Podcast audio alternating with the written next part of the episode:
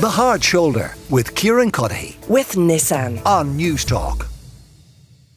Now, what the government are definitely doing is making some of the most significant changes to pub licensing laws in decades. The Vintners Federation of Ireland say, in amongst all of this, that more needs to be done to protect older Irish pubs. Well, our reporter Aoife Kearns has been looking at how licensing laws dating back as far as the 1840s still shape how pubs operate today.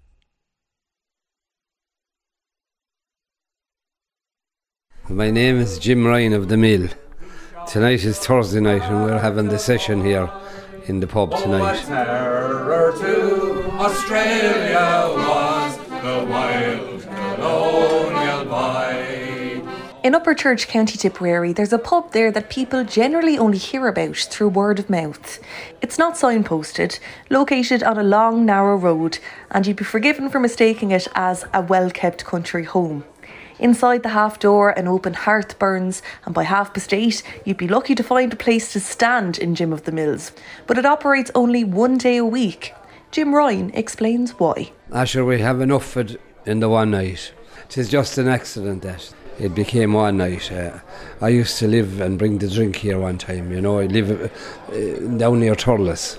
I used to bring up the drink in the boot of the car, so it kind of became awkward for me. And um, I went back to Thursday night because um, I thought Thursday night would be a quieter night. Uh, but sure, it has turned out to be a, a, busy night over the years. One thing I noticed when I came in, you've only one drink on tap. That's all. Why is that? That sure there's no need for any more. We're, we're happy enough the way we are. We, we, we've often been asked to put in a few more taps. The place is small, you know.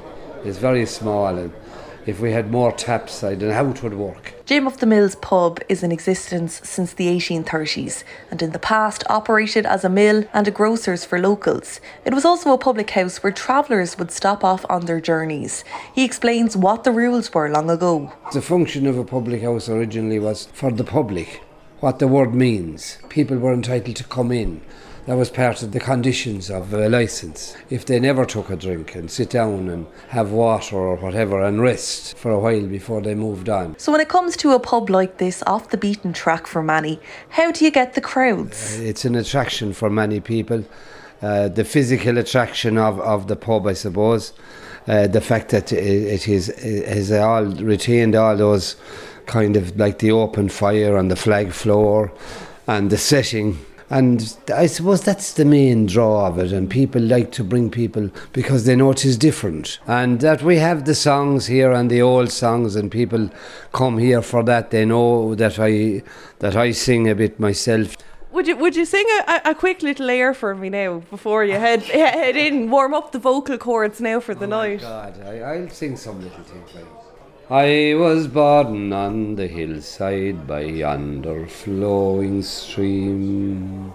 Tis deeply pictured in my thoughts, my memories and dreams. It oft times nearly breaks my heart and gives me a troubled mind. In all four corners of the island of Ireland, there are remnants of a time where the function of the Irish pub was somewhat different, bringing an added uniqueness to them. For example, there's a reason why you can still buy a pint at 7 o'clock in the morning in some towns and cities. The early houses were given recognition back in 1927 for people heading to early markets and fairs, and for those whose jobs meant they worked more unsociable hours. Many still exist in areas which once had bustling ports or a strong fishing trade. I reckon you'd be hard pushed to find a sailor or a docker in an early house nowadays, so I headed to Molloy's on Talbot Street at 7am on a Monday morning to find out for myself. Early in the morning, so early in the morning, so early in the morning before the break of day. well, I'm here every morning. It's the only one around here that's open this hour of the morning. Are you coming here long? Uh, over 50 years. on the bu- on the bus or what do you do? Bus, yeah. I had to give, I had to choose between that uh, Arthur Guinness and uh, driving, and I choose the Arthur Guinness. Then 20 years, maybe 20, 25 years, it's all changed. Oh yeah, yeah it's changed. Yeah. It was. Well, the There'd probably be 10 area houses every morning. The 20 years. were was going on strikes. That's why they stopped the docks down here. They moved that down to Drogheda, I think. Was it the, the big ships yeah. that came into Drogheda yeah. then? Because all the dockers in Dublin were always going on strike. And would there be still people now that would call in, you know, if they're finished a shift or whatever it might be, or starting a shift? Oh yeah, the, the regulars.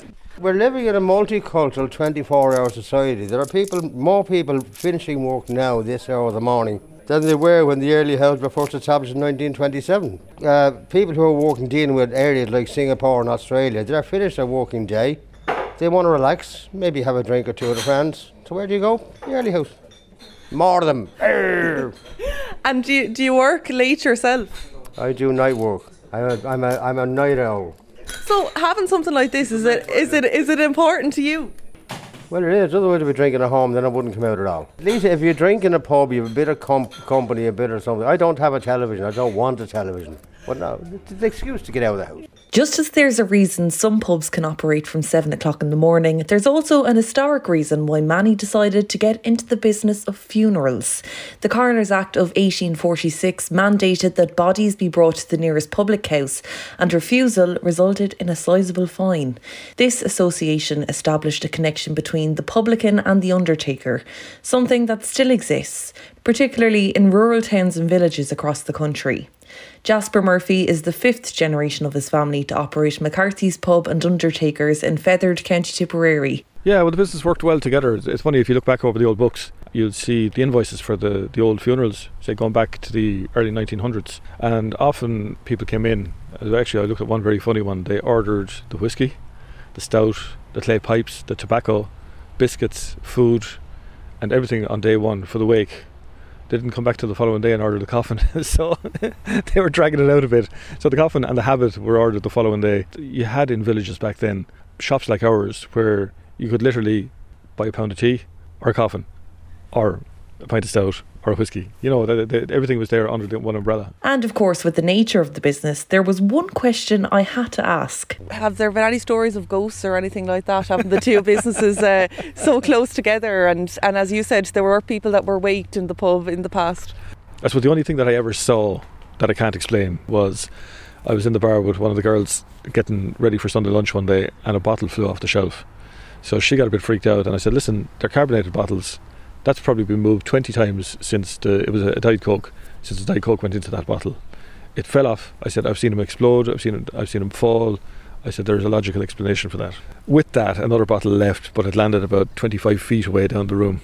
I said, right, I can't explain that one, but I'm sure there is a logical explanation. All of the pubs I've visited have been in existence for around 200 years, but is there a fear that places like this will be lost? The president of the Vintners Federation of Ireland, John Clendenin, is looking at ways to protect these landmark pubs. One initiative that we're actively pursuing is that pubs will be recognised as uh, UNESCO heritage status. Uh, and you know, when you see the French getting the baguette on the list, uh, I don't see any reason as to why we can't be uh, confident about the, the possibility of getting uh, the Irish pub on, on, on the list. And I think there is an intangible feeling that when you enter a pub, you just don't know how your night is going to go. And there's that element of spontaneity. And The Hard Shoulder with Kieran Cuddihy. With Nissan. Weekdays from 4 on Newstalk.